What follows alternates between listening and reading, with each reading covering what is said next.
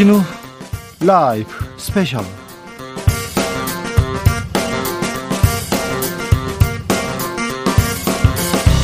2022년 2월 12일 토요일입니다. 안녕하십니까. 주진우입니다. 토요일 이 시간에 일주일 동안 가장 중요한 일들만 모아서 쫙 정리해드리는 그런 시간입니다. 시사 1타 강사 양지열 변호사, 박지훈 변호사 함께 안 모셨습니다. 오늘은 오늘은 저 혼자 예, 여러분에게 특별한 시간 준비했으니 많이 기대하셔도 좋습니다.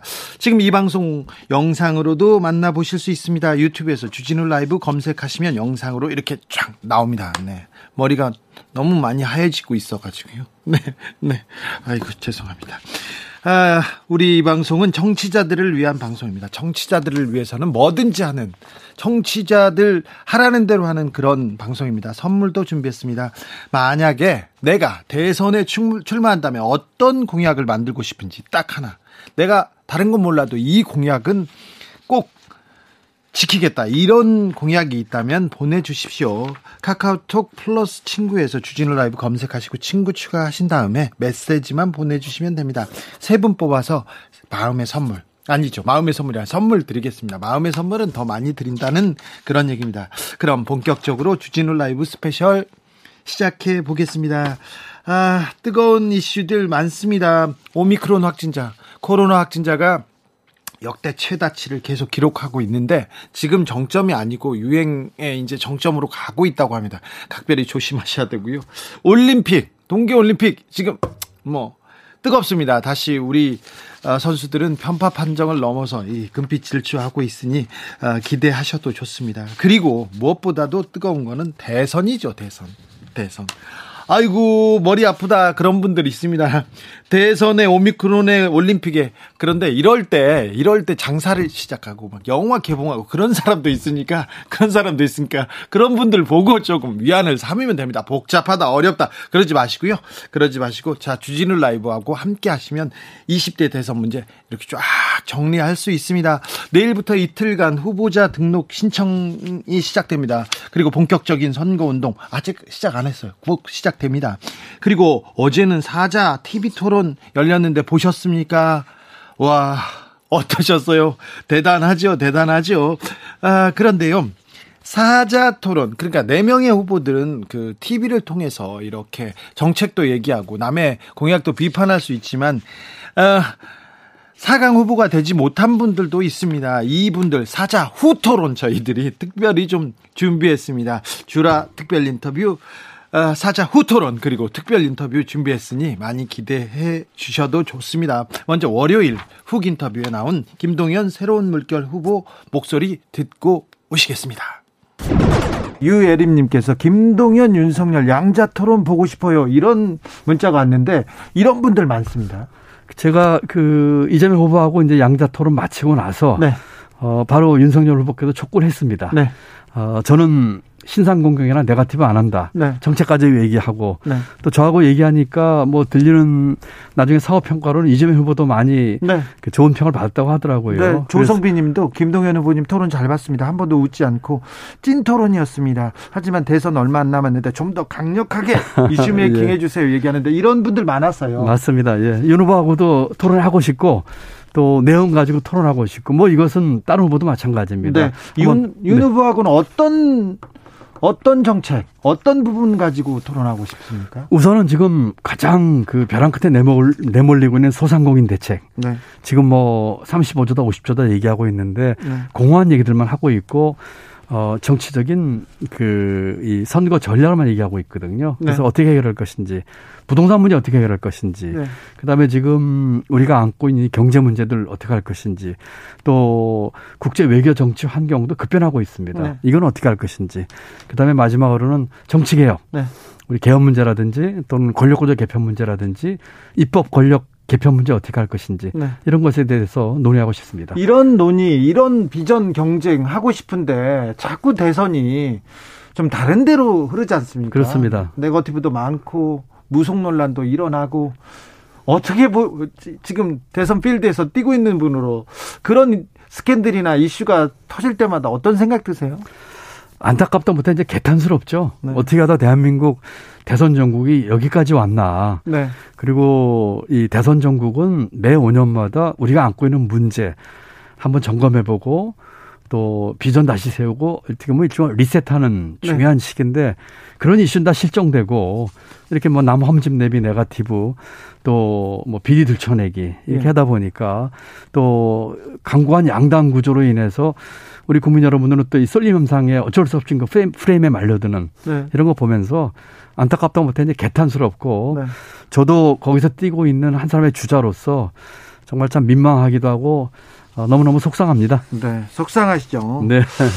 어, 현재 여론조사 지지율 이렇게 오르락 내리락 하는데 그 어떻게 보세요?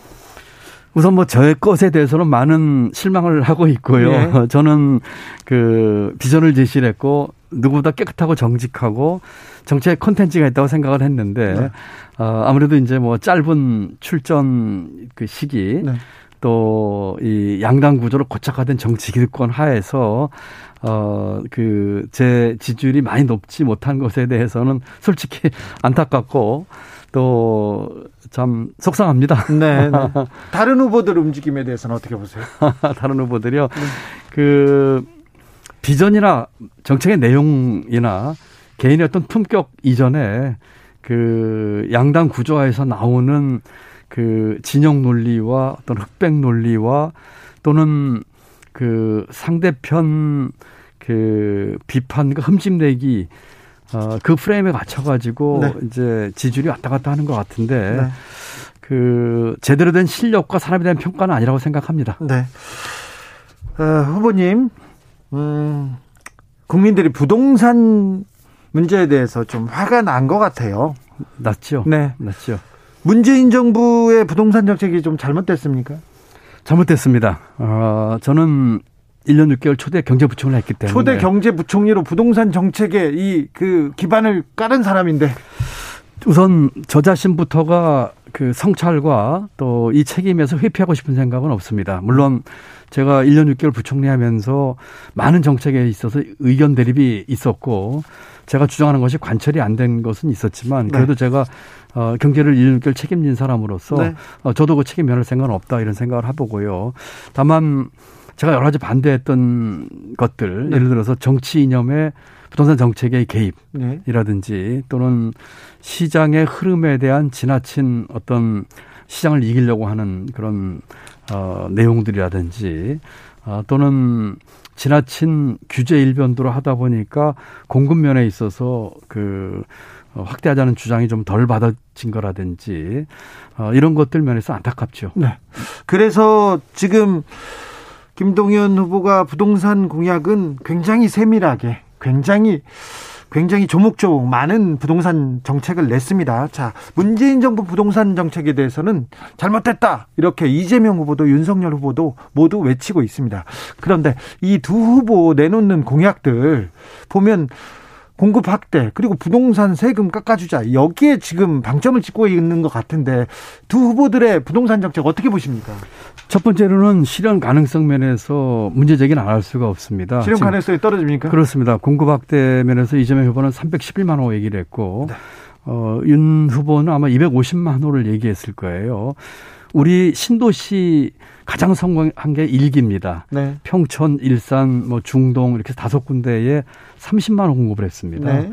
그럼 311호를 그 공급하려면 일기 신도시 다섯 개 같은 도시를 10개 이상 만들어야 아, 돼요. 숫자입니다. 아, 이건 뭐 네. 불가능한 얘기죠. 물론 이건 윤, 윤 후보도 마찬가지고 공급에 있어서 핵심은 세 가지입니다. 첫 번째는 부지. 네. 두 번째는 시차 극복 문제. 네. 왜냐하면 계획 세우고 그 분양까지가 네. 임기를 뛰어넘습니다. 30년씩 걸리면 안 되죠. 네. 세 번째는 재원입니다. 네. 그래서 이런 면에 있어서 그 같은 공약을 내세워도 실천 가능한 공약을 내세워야죠. 예를 들어서 재원 같은 경우는 여러 가지가 있겠습니다만 재정의 역할을 더 강화할 필요가 있고 하나 방법은 예를 들면 LH 공사가 어, 지금 자산 재평가를 안 하고 있습니다. 자산 재평가를 하게 되면은 부채비율 100%로 맞추게 되면 약 110조의 재원 확보가 가능합니다. 그렇다면은 그 같은 자산 재평가를 통해서 그 만들어진 재원을 공급 확대에 대한 재원으로 쓸 수가 있습니다. 네. 시차 문제는 아, 빠른 길을 만들어야 됩니다. 네. 그래서 임기 내에 만들 수 있도록 해야 되고 네. 이런 식으로 해가지고 실천 가능한 대안을 제시를 해야 되는데 네. 각 후보들이 백화점식으로 내고는 있지만 네. 실천 가능성은 거의 없는 어, 이런 내용들이 많아서 답답합니다. 김동연은 실천 가능한 부동산 정책 만들었습니까? 그럼요. 차별화된 어, 공약 말씀해 주세요. 예. 공급에 있어서는 아까 말씀드린 것처럼 그 부지와 시차와 재원을 확실하게 확보해서 하겠습니다. 어, 규제와 이 투기 억제에 있어서는 가구당 주택 소유자별로 예를 들면은 실수요자와 일가구 일주택자에게는 확실한 대출 규제와 세금 어 대출 규제를 낮추고 세금을 낮춰주겠습니다. 다만 어, 다주택자에 대해서는 네. 여같은 대출과 세금 규제를 더 강화하겠습니다. 네. 그리고 어, 수도권 올인 구조를 깨야 됩니다. 이것을 위한 국가 균형 발전 계획을 확실하게 추진하겠습니다. 부동산 세금도 더 강화한다고요? 부동산 세금은 어, 아까 말씀드린 것처럼 다주택자에게는 강화를 하고 예. 1가구 1주택자나 실수요자에게는 대폭 낮추겠습니다. 알겠습니다. 6726님께서 문재인 정부 집 공급 그렇게 적지 않았는데 이렇게 이런 상황이 벌어졌어요. 이렇게 지적하십니다. 맞습니다. 예, 그저 저 이번 정부에서 주택 공급도 다른 정부에서 적은 편은 아니었습니다. 그랬어요. 예, 그렇지만 여러 가지 이제 상황을 봐야 되고 지금 다른 분들이 너무 많이 풀렸나요? 예, 다른 분들이 이제 이게 좀 간과하는 건데요. 뭐 이제 돈이 많이 풀린 거라 이런 것도 있지만 부동산 정책은 전체 거시 경제는 같이 봐야 됩니다. 예. 아까 말씀드린 것처럼 돈이 풀린 것도 그렇지만 금리 문제라든지 이런 거 같이 봐야 되기 때문에 네. 전체를 보면서 제가 오케스트라 지휘자 같은 네. 역할을 해야 된다. 네. 해야지 단순히 그냥 뭐 공급만 뭐 250만 원, 311만 원 하겠다는 거는 네. 오케스트라에서 어, 트럼펫 연주자가 그냥 소리 빵 크게 내는 것 같은 거예요. 자, 그런데 그 오케스트라 지휘자의 역할을 했던 경제부총리입니다. 네. 근데 그, 그 문재인 정부 후반기에는 뭐가 좀 부족했던 거예요? 지금 어 제가 재임 중에도 부동산 생각이 안 오른 건 아니지만 예. 그렇게 크게 오르지 않았습니다. 예. 제가 그만두고 한 1년 뒤부터 정말 대폭 올랐죠. 그 이후에도 어, 여러 가지 아까 제가 말씀드린 문제점들, 정치 이념 문제라든지, 정치 이념의 이제 시장의 개입이라든지 네. 또는 공, 공급보다는 이 규제 일변도로 했다든지 또는 부동산 시장의 예측을 조금 낙관적으로 했다든지 등등 이런 문제가 지속됐기 때문에 그런 문제가 계속됐다고 생각합니다. 네, 이준영님께서 부동산 공급 이렇게 농지며 산이며 아파트만 지어놓으면 인구 감소 1위 국가인 대한민국 일본처럼 10년 뒤에 유령 도시 될 것 같아요. 의견 듣고 싶습니다. 그 얘기를 제가 이재명 후보하고 토론할 때도 지적을 했습니다. 네. 지금은 공급 확대를 쏟아붓고 있는데 사실은 집값이 오르는 것보다 집값이 떨어질 때 문제가 커집니다. 그렇죠. 어, 뭐 일본이 그 좋은 예이죠. 네. 깡통 주택 나오고 네. 그렇기 때문에 공급 확대와 금리 인상 등으로 해서 부동산 시장의 불안정이 거꾸로의 모양을 나왔을 때 대책 또 제가 질문을 했고 예. 그런 것들을 이 오케스트라 지휘자는 그런 경우의 수까지 다 대비를 해야 되는데 네. 지금 후보들 나오는 것은 전부 다가 어, 이 일방적인 경제학 격언 중에 샤워실에 바보란 말이 있습니다. 네. 샤워실에 바보는 처음에 들어가서 추우니까 뜨거운 물을 확 틀거든요. 네. 그럼 뜨거운 물이 확 나오니까 다시 차가운 물을 확 틀고 네. 왔다 갔다 하다 결국 이제 중간 오거든요. 네. 이것은 그 사무엘선이라고 하는 경제학자가 정부 정책이 잘못된 걸 비유할 때 쓰는 말입니다. 네. 우리 부동산 대책에 있어서 샤워실에 바보가 되는 우를 또 범해서는 안 됩니다. 알겠습니다. 온탕 능탕을 막 오가기만 해서는 예. 안 되죠. 주진우 라이브 김동연 새로운 물결 대선 후보 이야기 듣고 오셨습니다. 경제 전문가, 경제 부총리를 지냈습니다. 경제 전문가답게 경제에 대해서는 해박한 얘기 쫙 얘기했습니다. 이재명 후보와 김동연 후보 양자 토론을 가졌는데 어, 수준 높은 품격 있는 어, 비전 토론이었다 이런 평가도 많았습니다. 그래서 저는 윤석열 후보와 뭐 심상정 후보, 윤석열 후보와 안철수 후보의 토론도 보고 있고요. 양자 간의 격조 있는 토론, 그리고 심도 있는 정책 토론, 이런 얘기도 좀 많이 나왔으면 좋겠다는 생각도 해봅니다.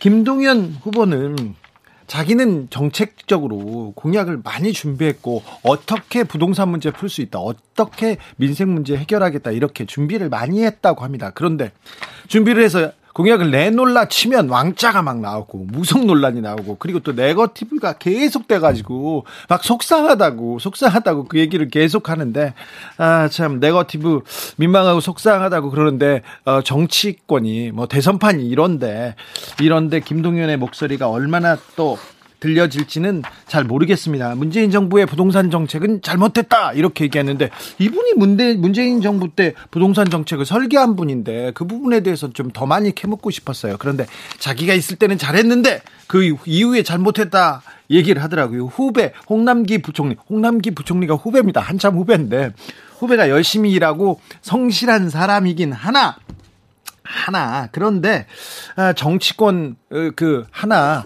그 정치권 그리고 이 사람들 이 어떻게 생각하는지는 조금 그걸 읽는 능력은 부족하다면서 부족하지만 정치권에서 현실적이고 구체적인 대안을 줘야 대안을 줘야 이 경제부총리 홍남기 부총리도 따라올 것이라고 이렇게 얘기하고 계십니다. 여러분께서는 지금 주진우 라이브 스페셜을 듣고 계십니다. 주진우 라이브 스페셜 주진우 라이브 스페셜에서 특별한 토론 시간 준비했습니다. 이름하여 대선 후보 우리도 있다. 어제 대선 후보 4명 하는 토론 잘 보셨습니까? 4명만 있는 게 아닙니다. 다양하고 공평한 목소리 있습니다. 그래, 그래서 저희가 진보당 기본소득당 대선 후보 모셨습니다. 어, 참고로 참고로 여기는 자료지참 없습니다. 네, 자료지참 필요도 없고요. 어, 자료지참 원하시면 다 가져오셔도 됩니다. 오픈북도 되고요. 평화롭게 토론하겠습니다. 김재현 진보당 대선 후보 오셨습니다. 네, 반갑습니다. 오준호 기본소득당 대선 후보 오셨습니다. 네, 안녕하세요. 네, 많이 바쁘시죠. 그런데 어, TV에서는 잘 볼 수 없어요. 그래서 어떻게 이렇게 선거 운동을 하고 계십니까? 먼저 김재현 후보. 음, 네. 저는 저도 TV에서 많이 다뤄지지 않지만 음, 굉장히 절박한 얘기를 하는데도 TV에서 전혀 다뤄주지 않는 노동자들을 많이 찾으러 다닙니다. 노동 현장, 파업 예, 현장. 예, 요즘 뭐 코로나 때문에 관광 산업이 굉장히 어려운데 이 호텔 노동자들이 해고를 많이 당하세요. 아, 그렇죠. 세종 호텔 같은 경우도 정리 해고가 되셨고 네. 밀레니엄 힐튼 호텔도 이번에 매각 소식이 있어서 그런 노동자들 얼마 전에 만나 뵙고 또 코로나 때 굉장히 힘든 병원 노동자들 서울대 병원 찾아가서 만나 뵀었고요. 또 홈플러스 같은 경우는 폐점 매각 소식이 굉장히 뜨거웠는데 어, 노동자들이 오랫동안 싸우셔서 그 부분을 또 해결을 했습니다. 그래서 축하드린다고 뭐 오늘 또 찾아뵙기도 했었고요. 예전에는 선거 네. 때마다 그런 어려운 환경 어려운 처지에 있는 사람들을 대선 후보들이 막 찾아다녔는데 이번에는 네. 또 그렇지도 않은 것 같아요. 그러니까 가는 데마다 저밖에 오는 사람이 없다고 굉장히 반겨주시긴 한데 그게 반가운 마음은 또 아닌 거예요. 여러 후보들이 경쟁적으로 노동자들에게 정치가 든든한 역할을 하겠다라고 약속을 해주셨으면 좋겠는데 그런 얘기를 특히 거대 양당의 후보들이 거의 하지 않고 있어서 굉장히 안타깝습니다. 오준호 후보는 어떻게 계십니까? 토리보다 지금 기사량이 적다고 굉장히 좀 네, 안타까우시던데. 토리는 이긴 것 같습니다. 지금은요? 누가 네. 그래요? 누가? 예, 이제 저를 뭐 지지하시는 분들과 새롭게 알게 되시는 유권자들이 계신데요. 네. 사실 어제도 사자 토론회를 했지만 지난번 1차 사자 토론회도 저를 끼워주지 않아가지고 제가 따로 내 후보를 그냥 제가 불러서 토론회를 했습니다. 아, 잘했어요. 어, 그래, 그런데요. 네, 가상으로 토론회를 네. 만들었고요. 예. 어, 이렇게 후보들의 이야기를 좀 따와가지고 제가 뭐 각각에 대해서 뭐 반박도 하고 질문도 하는 그런 콘텐츠를 만들어서 유튜브에 올렸는데 반응이 괜찮아요. 괜찮을 것 같아요. 저도요. 예. 그거 괜찮을 것 같아요. 두 후보님께서 사자 토론을 직접 보면서 그걸 음. 생방송하는 거예요. 음. 얘기하면서 여기서 잠깐 윤 후보 지적하고 여기서 잠깐 이 후보 부족합니다. 이거 이 괜찮을 것 같은데 좋은 생각입니다. 중계 못지않게 재밌겠네요. 네. 사실 제가 이 그 가상 토론회를 너무 완벽하게 만들면은 정말 국민들이 헷갈릴 수도 있기 때문에 네. 좀 적당한 퀄리티로 만들어 주기를 이제 기대를 했는데 우리 저 선보원에서 실력이 너무 좋으셔서 네. 진짜 깔끔한 고quality의 컨텐츠를 만드셨습니다. 네. 기본소득당 오준호를 유튜브에서 한번 검색해 보시면 보실 수 있을 겁니다. 아, 지금 깨알 같은 이 광고 봐. 아, 좋습니다. 아, 이거 배워야 되겠어요, 좋습니다. 이거 배워야 된다. 자, 그래서 KBS 일라디오 주진우 라이브 스페셜 주간 특집 토론 대선 후보 우리도 있다 본격적으로 시작해 보겠습니다. 먼저 두, 두 분의 공약은 어, 노동 일자리에 집중돼 있더라고요. 다른 후보에 비해서 이 부분은 좀 월등하게 많은 노력을 기했다. 이렇게 보여집니다. 김재현 후보 다른 네. 그러면 다른 후보보다 우리는 네. 노동 일자리에서 어떤 어떻게 얼마만큼 좋다 이 얘기 해주십시오. 네, 노동 일자리 얘기 뭐 하자면 사실 저는 아, 지금 후보들이 노동과 일자리에 대해서 자기 정책을 제대로 밝히고 있지 않은 것이 가장 좀 안타깝습니다. 뭐 윤석열 후보가 내뱉었던 뭐 120시간 뭐, 뭐 최저시급제 없앤다 이런 얘기 뭐 다시 반복하지 않는다 하더라도 그래도 5년 전에는 어, 노동자들을 위해서 이러저러한 걸 하겠다라는 공약들을 경쟁적으로 말씀하셨는데 거의 말씀을 하고 계시지 않고요. 어, 진보당에서는 제가 출마할 때부터 임금 삭감 없는 주사일제, 그리고 최저시급 15,000원, 월급 300만 원 시대, 그리고 5인 미만 사업장까지 모두 다 전국민 노동법으로 다 포괄하겠다 이런 이야기를 세트로 얘기를 했습니다. 이런 걸 한꺼번에 얘기하는 이유가 뭐 하나는 포함하고 뭐 하나는 빼고 하면 소외되는 노동자들이 생겨요. 예를 들어 지금 이재명 후보나 심상정 후보께서 주사일제 4.5일제 말씀하고 계신데 이게 뭐 대기업이나 공공기관부터 시행된다라고 하면 사실 이 과로 문제로 어, 장시간 노동 문제로 정말 힘들어 하시는 분들은 중소규모거든요. 이런 민간에 오히려 더 지원을 통해서 임금 보전 같은 것들을 통해서 주사일제 같은 것이 필요하다라는 것이 생각, 제 생각이고요. 특히 산재공화국이라고 하는 오명을 벗어야 되는데 얼마 전에 중대재해처벌법 시행되긴 했지만 네. 과연 이것이 제대로 어, 시행될 수 있을 것인가에 대해서는 물음표가 굉장히 큽니다. 어, 그도 그러할 것이 어, 설 연휴 때 산표 산업이라고 네. 채석장에서 어, 토사 붕괴 사고가 있었는데 이런 문제 생기면 이 그룹의 총수에게 어, 전 책임을 물어야 된다고 생각하거든요. 네. 또 꼬리 자르게 하는 게 아닌가 걱정이 되는데 이재명 후보 같은 경우는 어, 이런 것들에 대해서 우려하고 있는 경영계를 찾아가서 달래기를 하면서 이런 규제가 어, 기업의 발, 발목을 잡지 않겠다, 않게 하겠다, 이렇게 어, 달래는 것은 저는 상당히 위험하다라는 생각입니다. 그런데 김재현 후보 말씀은 굉장히 좋습니다. 주 4일째, 최저임금 15,000원 다 좋은데요. 네. 이거 실현 가능성, 이 얘기 또 이렇게 물음표가 찍힙니다. 아, 몇년 전에 우리가 어, 최저임금 만 원 시대 열겠다 했을 때 그때 사람들이 지난 대선 때는 만 원이 되겠어? 그랬는데 지금 만 원에 근접했잖아요.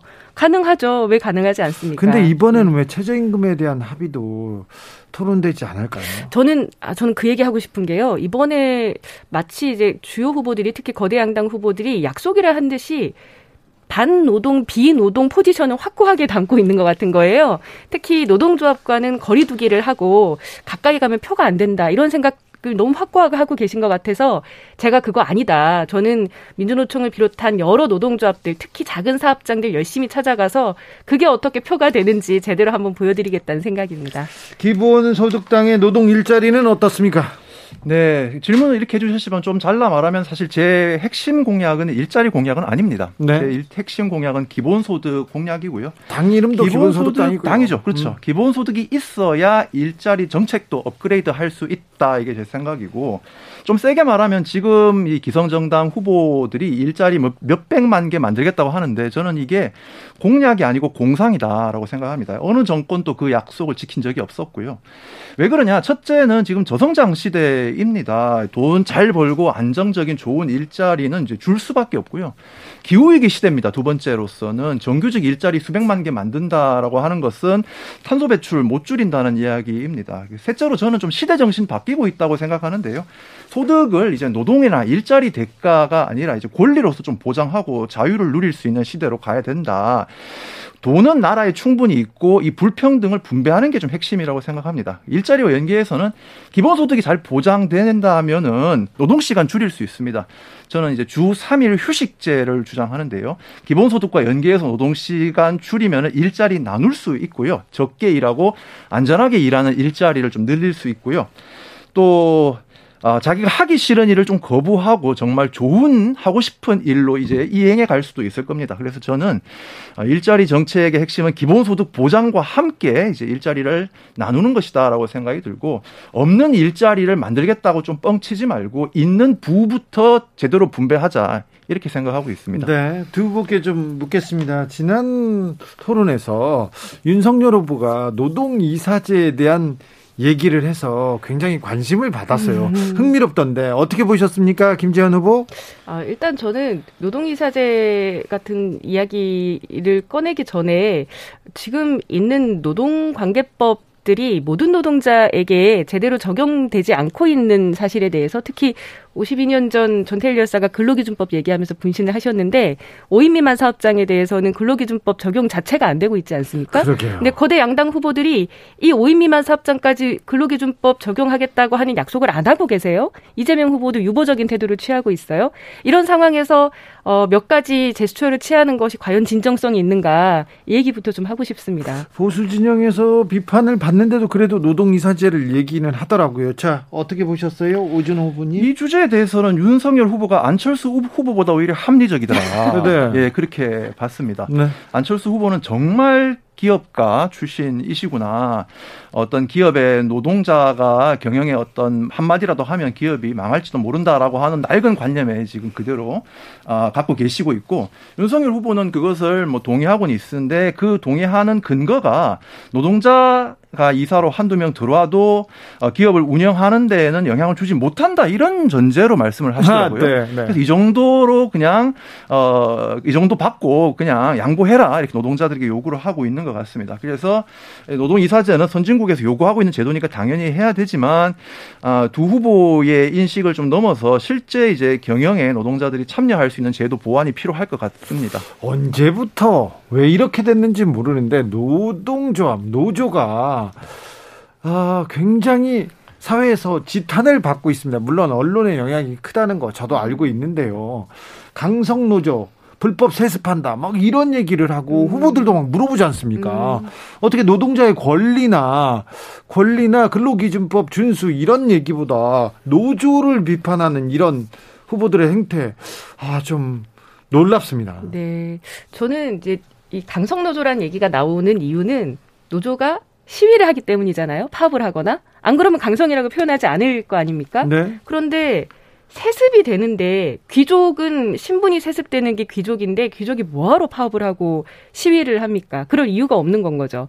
그러니까 노동조 노동자들이 뭔가 너무너무 간절한 것이 있어서 본인들이 가지고 있는 노동 삼권을 가지고 쟁의권을 가지고 정당하게 합법적으로 시위를 하는 건데 그것 자체가 귀족이면 하지 않아도 될 것이라는 이제 모순적인 상황이라고 보고요. 지금 헌법에 나와 있는 노동상권 자체에 위배되는 이야기다. 파업하지 마라, 떼쓰지 마라라고 하는 것은. 그런데 음. 코로나 시대 모든 사람들이 거리두기 하자고 할 때 굳이 그 길을 막고 굳이 모여서 이렇게 외쳐야 되는지 그게 사람들의 마음을 살 수 있을지 그거는 저는 한 노동자로서 반대입니다. 아, 오죽했으면 그렇게까지 하겠습니까? 다, 저는 모든 데모를 찬성하는 사람이에요. 대학교 왜 가냐? 데모에 데모하러 가야 된다 이렇게 얘기했던 때도 있었어요. 그런데 아, 그럼에도 불구하고 오죽했으면 나왔겠냐? 아니, 온라인으로 하고 언택트로 좀 할 수 있는 방법이 있습니다. 저는 2016년 촛불 시위도 처음부터 합법은 아니었다고 생각합니다. 저희가 그렇게 거리를 다 점거하고 그렇게까지 촛불을 들 수 있었던 것은 압도적 다수가 합의를 하면서 합법과 불법의 경계가 넘어섰다고 생각하거든요. 근데 국민의 음. 지지를 음. 얻지는 못하잖아요, 이번에는. 그건 이제 노동 노동 운동의 과제인 거죠. 특히 뭐 진보 정치도 마찬가지인데요. 네. 아무리 그 주장이 정당하다고 하더라도 그것을 더 많은 대중들의 어, 관심과 호응과 공감을 얻어내기 위해서 노력하는 것은 계속돼야 될 과제라고 생각합니다. 네. 저도 뭐 한 말씀 더 붙이면 뭐 당연히 지금 노동자들에게 적대적인 뭐 미디어라든가 이런 제도들은 개선이 돼야 되는데 노동 시장 자체가 너무 양극화돼 있죠. 지금 양극화돼 있고 많은 사람들이 스스로 노동자인지도 모르고 불안전 노동을 하고 있습니다. 이러한 노동자들을 뭐 민주노총을 비롯한 노동운동이 좀 잘 포용했으면 좋겠는데 그러기 위해서라도 현재 노동운동의 기본소득 같은 좀 국민 보편적인 과제를 앞장서서 해주면 참 좋겠다. 그렇다면은 불안정한 노동자들, 노동조합이 자신과 거리가 멀다고 생각하는 노동자들도 민주노총이나 노동운동을 자신을 가까운 것으로 좀 느낄 수 있을 거다. 이런 기대도 좀 해봅니다. 자, 그런데요. 두 분께 좀 물어보고 싶습니다. 이재명, 윤석열, 안철수, 심상정 네 후보와 비교했을 때, 자, 나는, 우리 당은 이게 좀 더 낫다. 그리고 그 후보들을 이 공약은 정말 못 쓰겠다. 어? 그런 게 있으면 얘기해 주십시오. 네, 누구부터 하나요? 김재현 후보? 네, 저부터 하겠습니다. 네. 제가, 아, 그 1차 후보 토론을 보면서 뭐 몇 가지 키워드들이 있었잖아요. 막 검색어에 올라오는 뭐 그중에 아리백 이런 것도 네. 있었죠. 저는 윤석열 후보가 아리백에 대한 대답을 못한 것도 좀 문제가 문제라고 생각하지만 사실 저는 그 순간에 이재명 후보한테 더 물어보고 싶었어요. 그래서 그래서 기후 위기 주범은 누군가에 대해서 아리백 을 포함한 기후위기 문제, 신재생 에너지 산업 문제에 대해서 본인 생각은 별로 얘기를 안 하시고 질문만 자꾸 하시더라고요.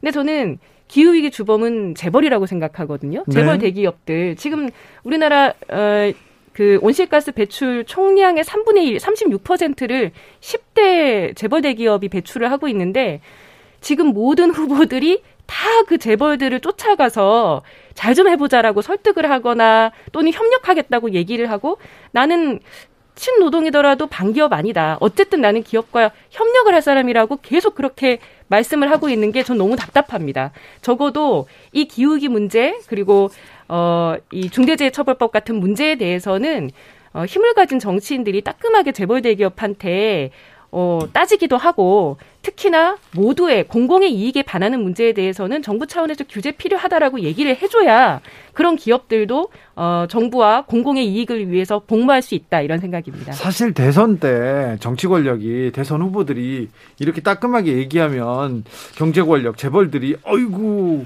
조심하고 그랬는데 이번에는 그런 목소리도 없어요. 그리고 그렇게 하면 표 되는 거 아닙니까? 국민들이 얼마나 속 시원하게 생각하겠어요. 오준호 후보님, 예.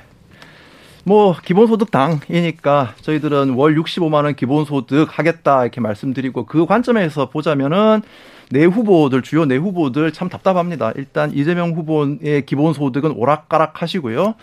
그리고 심상정 후보의 소득 정책은 뭐 제가 몇 차례 비판도 했지만 새롭지 않은 선별복지다. 그리고 윤석열 안철수 후보는 이게 진짜 참 문제인데 소득 보장 정책 자체가 없습니다.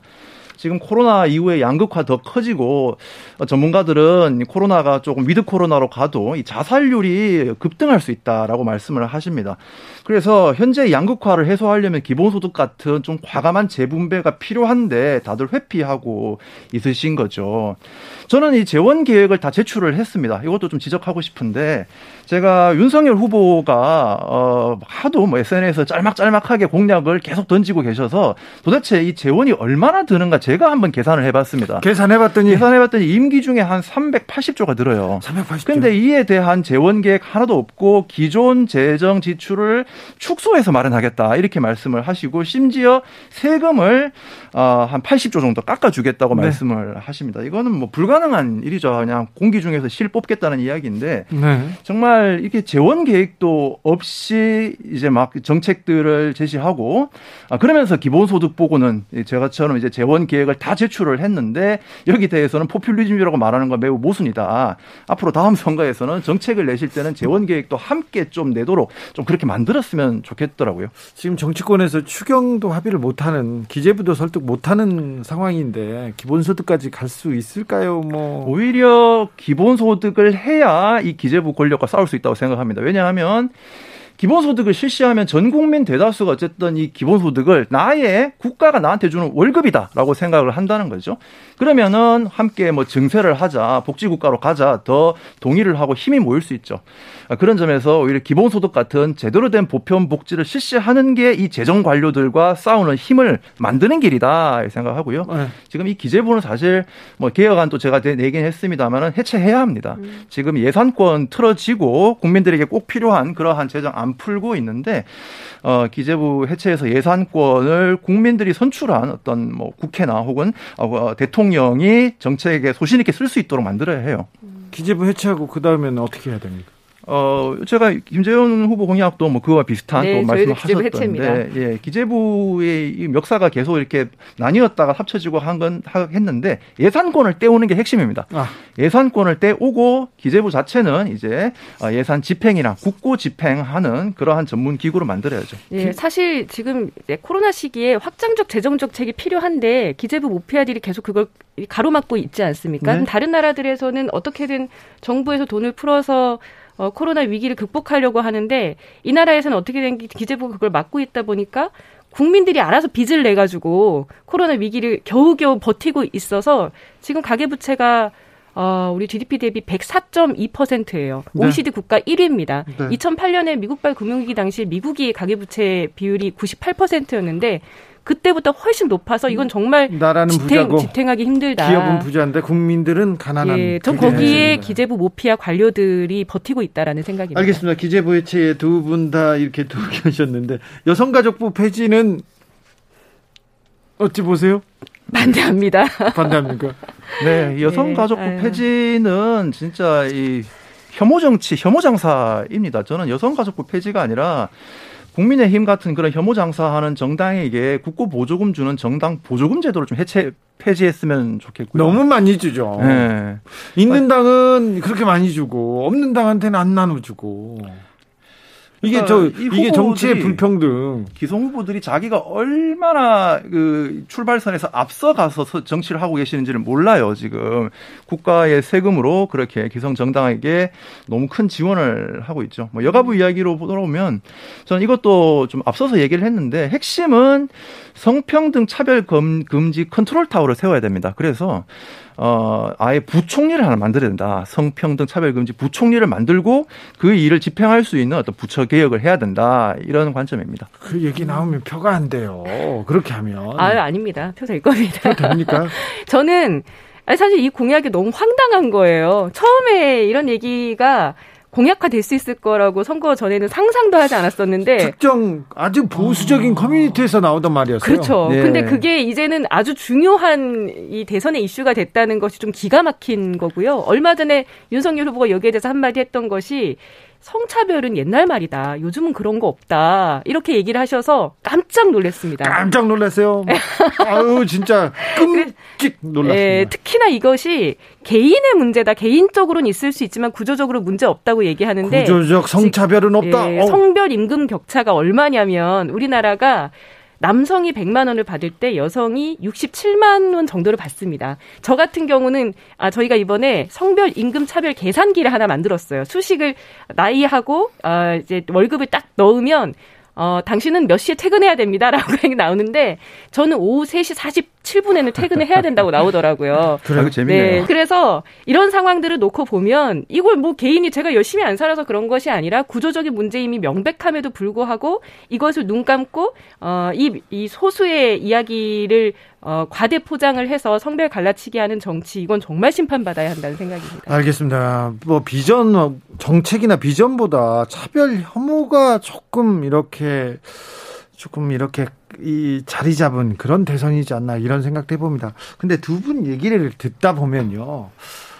듣다 보면 음, 심상정 후보하고 왜 이렇게 힘을 안 합쳤나 이렇게 물어보는 사람들이 많아요. 아, 네. 그거 어떻게 할 거예요? 왜 네. 힘을 모으지 않느냐? 제가 지난번 출연했을 때도 그 질문 받으셔서 전 정말 힘을 모으고 싶고 그 심상정 후보 빨리 만나고 싶다 이런 말씀 드린 적이 있었고 실제로 그 이후에 어, 다섯 개 진보 정당과 민주노총이 같이 후보 단일화를 추진을 했습니다. 네. 한열 차례 이상 어, 회의도 진행을 했고 그랬는데요. 1월 둘째 주까지 추진을 했는데 결국은 어, 실패했습니다. 거기에 대해서는 뭐 시간도 부족했고 어, 저희가 오랜 시간 동안 신뢰를 많이 쌓지 못한 부족함이 많아서였다고밖에 말씀드릴 수가 없을 것 같은데 정책도 비슷하고 비전도 비슷한데 만나서 10분 만에 단일화 안 됩니까? 아 근데 저는 그 방식이 10분 만에 단일화 그러니까 윤석열 후보가 안철수 후보한테 했었던 예, 무슨 차 한 잔 놓고 단일화 한다 이런 얘기처럼 들리는데 저희가 왜 단일화를 해야 하느냐. 사실 이런 전, 진보 정치를 정말 간절하게 필요하는 사람들, 대표적으로는 노동자들이죠. 이런 사람들이 아, 이 정치는 우리를 위한 거야. 우리가 이 정치 키워야 해.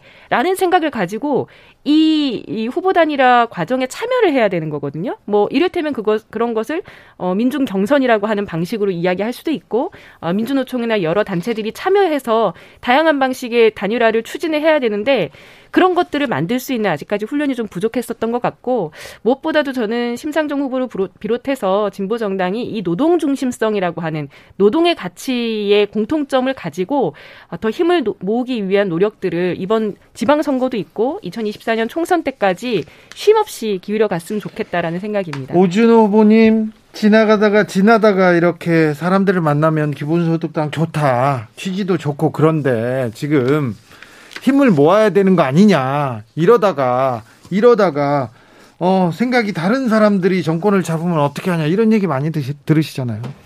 예, 뭐 제가 출마한 이유도 뭐 있지만 출마한 이유는 어, 왼쪽이 싫으면 오른쪽으로 이제 기울고 오른쪽이 싫으면 왼쪽으로 기울고 이러한 양당 정치 계속 반복해서는 안 된다. 대안을 가지고 다음 시대로 나가야 된다는 거거든요. 그 핵심이 사실 기본소득에 있다고 봅니다. 그래서 저는 모든 기본소득. 게 기본소득이군요. 예? 네. 일단 아, 이건 되게 중요하게 제들이 기본소득만 이렇게 갖춰지면 이렇게 아름다워집니까 세상이? 기본소득이 다른 정책과 아주 잘 연결이 되기 때문이라고 말씀드립니다. 네. 기본소득이 부동산 불평등이나 기후위기나 저희들이 참 오래 이거 연구해 오고 저 네. 제가 연구해 오니까 이런 어떤 소득 불안 어, 소득 불안을 해소하는 것부터 일자리든 기후 위기든 부동산이든 이제 시작될 수 있다. 뭐 그런 점을 강조하고 싶고요. 그래서 심상정 후보께도 제가 소득 정책 분배 정책을 가지고 한번 제대로 토론해 보자 이렇게 제안을 많이 했습니다. 그런데 뭐 그 제안에 대한 뭐 답은 아직 못 들었고요. 또 우리 김재현 후보도 뭐 아시겠지만 이제 기후 위기 대응을 위해서 어, 기후 대선 운동 본부라는 게 있는데 어, 기후 위기와 생태 어 물평등 해결을 위한 토론회라도 우리가 좀 해보자라고 계속 제안을 드리고 있는데 아직 뭐 정의당이 네. 이렇다는 답을 아직 못 주시고 네. 안 주시고 저희는 있는 준비가 돼 있습니다. 전 국민 기본소득 줄 수 있습니까? 얼마 정도 줄수줄수 있습니까? 예, 얼마 정도 듭니까? 월 65만 원을 임기 중에 이제 지급한다. 그러면 380조 정도의 예산이 들어갑니다. 그를 위해서 기본소득 목적세 등을 이제 신설하는 것을 재원 계획을 다 제출을 했고요. 네. 저는 현재 우리나라 양극화 불평등 해소하려면 적어도 이렇게 1년에 한 400조 가까운 부의 재분배를 해야 한다. 그래야 아, 양극화의 어떤 심화를 막을 수 있다라고 말씀을 이제 드렸습니다. 자, 여기서 이제 솔직한 얘기 듣고 싶어서 제가 돌직구 들어가겠습니다. 김재현 후보님, 이번 대선 누가 당선될 것 같습니까? 아무도 모르는 거 아닙니까? 아니, 그러니까요. 뭐, 제가 당선될 것 같다고 얘기하고 싶지만, 네. 그건 아닌 것 같고. 국민의 뜻에 따르겠죠. 오준호 후보님? 누가 대통령이 될 것 같습니다. 지금 같은 분위기로 가면 이재명 후보가 좀 어려울 것 같습니다. 그러면 예. 그래서 제가 이재명 후보한테 좀 조언을 했습니다. 후보 대 후보로서 이게 비싼 조언인데 네. 이재명 다음을 찾으셔야 된다. 국민들이 이재명한테 그동안 기대했던 것은 기본소득 같은 좀 과감한 대안으로 민주당 안에 있으면서도 민주당 아닌 것 같은 비전을 보여주신 그런 이재명이었는데 그래서 제가 참 안타깝습니다. 억강부약 이재명을 어디 가고 탈모약 이재명만 남았냐 이렇게 말씀을 드렸는데 네. 지금 뭐 민주당 내에서도 윤석열 후보는 준비가 안 됐고 이재명 후보는 준비가 잘 됐다 이런 거 강조하시는 것 같은데 사실 국민 중에 누가 윤석열 후보가 준비 잘 돼서 지지하시는 분이 누가 있습니까? 정권에 대한 심판 여론인 거죠. 그렇다면 이전 정권에 일 소속되어 있더라도 어, 전혀 다른 어떤 시대 비전을 좀 보여드려야 이제 국민들의 마음을 얻을 수 있다. 좀 그렇게 말씀드리고. 김, 네. 그러기 위해서 한마디만 더 말씀드리면은 이재명 후보가 최근에 뭐 김종인 씨도 만나고 여러 이제 보수 인사들 만나 뵙고 계신데 그럴 게 아니라 저 오준호를 만나서 전 국민 기본소득과 같은 좀 과감한 대안을 한번 논의해보자, 토론해보자 말씀을 드리겠습니다. 네. 아까 그 질문에 의도가 있으셨을 것 같은데요. 아니요, 물어보는 네. 겁니다. 뭐 네. 현장에서 가장 많은 사람들을 만났을 테니까 그렇다면 왜 국민들은 윤석열 후보를 이렇게 지지하는 걸까요? 지금 문재인 정부의 마음이 안 드니까 그렇죠. 지난번 방송 때도 말씀드렸지만 지금의 윤석열 후보를 만든 것은 윤석열 후보는 국민이 나를 불렀다라고 얘기하지만 저는 문재인 정부가 불렀다고 생각합니다. 누가 봐도 지금의 민주당이 촛불 시민들의 열망을 제대로 실현하고 또 그 약속을 잘 지켰더라면 지금 같은 상황은 절대 오지 않았을 거고요. 무덤 속에 들어가 있었던 국민의힘을 다시 깨워서 여기까지 불러일으킨 것은 민주당 정부였다고 생각하고 앞서 오준 후보 말씀하셨던 것처럼 아, 지금이라도 제대로 성찰을 하고 정신을 차리는 모습을 보여주셔야 되는데 여전히 내로, 내로남불 정치가 연장되고 있는 것 같아서 굉장히 안타까운 마음입니다. 자, 한마디만 더 덧붙이면 지난 촛불 박근혜 대통령 탄핵을 민주당은 자기가 잘해서 탄핵을 한 것 같다고 한 거라고 생각하는 것 같아요.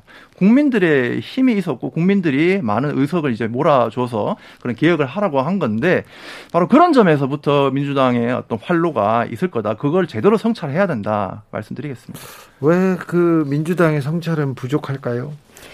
어, 저는 시대인식의 문제라고 봅니다. 민주당이라고 하면 이름에서부터 이제 민주라고 하면 87년 유월항쟁 이후에 우리 사회가 만들어 온 민주주의를 떠올리게 되고 실제로 지금 586 세대들이 민주당의 주류로 가득 차 있는데 어, 30년 전에 내세웠었던 그 시대인식과 지금 2022년에 살아가는 사람들의 요구가 많이 달라졌습니다. 근데 여전히도 그때 얘기했었던 그것을 그대로 대입을 하다 보니 지금 이 상황에서도 어 이재명 후보는 성장주의 외치고 있고요. 저는 1월 초에 증권시장 개장식 가서 계속 코스피 5천 얘기하셔서 깜짝 놀랐습니다. 그거 이명박 후보가 예전에 얘기했다가 뭐 5천은커녕 3천도 안 됐었던 거 아닙니까? 지금 상황은 더 이상 특히 코로나 이후에 어, 과거의 이 자본 중심의 성장 만능 시대가 낳은 여러 가지 괴물들을 우리가 어떻게 지혜롭게 넘을 수 있는가에 대한 새로운 사회에 대한 비전을 얘기해야 될 때고 사람들은 그래서 대안의 정치 세력을 원하는데 과거의 잘못된 모습을 답습하는 것을 넘어서서 오히려 이명박 대통령이나 박정희 시대까지 거슬러 올라가서 성장 성장을 부르짖는 그 모습을 보면서 저는 매우 안타까웠습니다. 두 후보 김재현 후보, 오준호 후보 당선 가능성이 좀 낮은데요. 조금 낮습니다. 많이 낮진 않고. 그런데 왜 대선에 나서신 겁니까? 오준호 후보님. 사실 출마할 때 많이 망설였지만 지금 와서 확신이 드는 것은 제가 아니면 이번 대선에 기본 소득은 없다라고 생각이 들어요. 어, 이재명 후보 뭐 기본소득을 하실 것처럼 하다가 점점 이제 뒤로 숨기고 계십니다. 근데 기본소득 돈만 나눠주는 게 아니라 제가 앞서 말씀드렸듯이 우리 사회를 정의로운 복지국가로 대전환하기 위해서는 핵심이다. 그래서 이번 대선에 기본소득 논의를 꼭 해야 한다. 이렇게 생각을 하고 있습니다. 그런 일들을 다른 정당 후보들이 하지 않는다면은 어 저라도 이제 해야 된다고 보고요. 이 점에서 저는 좀 우리 뭐 언론이나 선관위에 쓴소리도 좀 하고 싶습니다. 사실 뭐 당선 가능성 말씀하셨지만 예, 뭐 그런 당선 가능성을 논하려면 최소한 좀 공정한 보도라도 좀 돼야 그렇죠. 그래서 이 후보와 더 다른 후보가 어떤 정책 비전 차이가 이렇구나. 뭐 국민들이 그거라도 알아야 아유 뭐 저 후보가 더 나아라고 하실 텐데 뭐 토리보다는 많이 알려진 것 같은데 토리보다는 조금 더 알려진 것 같은데 하지만 여전히 저를 모르시는 국민 너무나 많습니다. 그런 의미에서 저는 뭐 이 선거하면서 저의 비전도 알려야 되겠지만 이 네. 소수 정당한테 불공정한 보도 관행 네. 그리고 뭐 토론 참여 같은 데서 생기는 불공정 꼭 개선해야 된다고 목소리를 높일 생각입니다. 알겠습니다. 후보님 아무튼 언론에 언론에게는 너무 큰 걸 바라는 것 같습니다. 제가 제가 대신 죄송하다고 사과드립니다. 자, 김지연 후보님. 네, 어, 저는 기득권 거대 양당 사실 이제 믿을 수 없다고 생각합니다. 저만 그렇게 생각하는 게 아니라 많은 국민들께서 아무리 TV 토론이나 음식이나 뭐 공약집 같은 것에서 좋은 얘기 하더라도 그건 말뿐이다 이렇게 생각을 하시죠. 여러 번 겪어보셨으니까요. 그렇다면 지금 이 불평등 시대를 만든 장본인이 그들인데 그들 스스로 왜 이 시대가 이렇게 됐는지 제대로 된 진단을 하고 성찰도 하고 지금까지 한 다른 모습 보이겠다라고 하는 새로운 비전을 제시해야 되는데 그걸 하지 않고 있으면 네. 언제까지 우리가 그렇게 믿을 수 없는 사람들 쫓아가가지고 바짓가랑이 붙들고 그래도 우리 좀 살려달라, 우리 좀 도와달라, 나라 좀 책임져달라 이렇게 사정사정만 하고 있을 것인가. 결국 그 기득권 정치 세력이 지배 세력이 소외시켜 왔었던 저기 그라운드 바깥에 밀려나 있는 수많은 국민들이 사실 노동자들도 다수이고 여성도 우리 사회 절반입니다. 수적으로는 이들이 다수예요. 소외된 사람들이. 아, 그러면. 그렇죠. 근데 그러면 이 사람들이 우리 힘으로 스스로의 힘으로 정치 권력을 획득할 때가 됐다고 저는 생각하는 거예요. 언제까지 나하고 전혀 다른 세상을 어나드 월드를 살아가고 있는 저들에게 우리 얘기도 좀 들어주세요라고 사정할 순 없다라는 거죠. 그래서 만든 것이 사실은 진보 정당이고 지난 20여 년 동안 한국 사회에서 진보 정당이 여러 가지 실험을 통해서 그 효용성을 일정하게는 전 인정받았다고 생각합니다. 이를테면 무상급식 이 네. 실행됐다거나 어, 지금 뭐 최저임금 2만 원 시대에 네. 가까이 네. 갔다는 것도 그렇죠. 문제는 여기에서 한 끗을 더 올려야 되는데 진보 정당은 항상 그 소수에 머물러 있는 것처럼 보여지는 것이 저는 너무나 답답하고요. 그걸 뛰어넘기 위해서 저는 어, 수많은 노동자들 각계로 흩어져 있는 어, 우리 일하는 사람들의 힘을 어떻게든 모아내서 노동이 우리의 땀방울이 배신당하지 않는 사회를 만들어내는데 진보 정치가 그 구심의 역할을 다하겠다라는 생각으로 진보 정치의 새로운 미래를 그리겠다는 생각으로 나왔습니다. 네. 말은 또 하나하나 다 맞는 얘기인데. 아, 그러면 지지해 주십시오. 현실에서 이렇게 또 사, 국민들이 몰라주니 참. 그, 참, 답답합니다. 네, 자.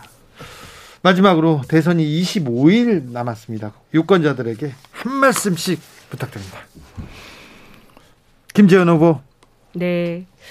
저는 땀이 배신당하지 않는 세상을 만들고 싶습니다. 이미 자산의 불평등이 너무나 극심해져서 내가 아무리 열심히 일을 해서 뭐 그걸 저축을 먹지 않고 입지 않고 저축한다고 하더라도 옆에서 땅 투기로 또는 어, 주식 부자가 되어서 어, 나의 노동이 배신당하는 경험들을 많은 사람들이 하고 있습니다.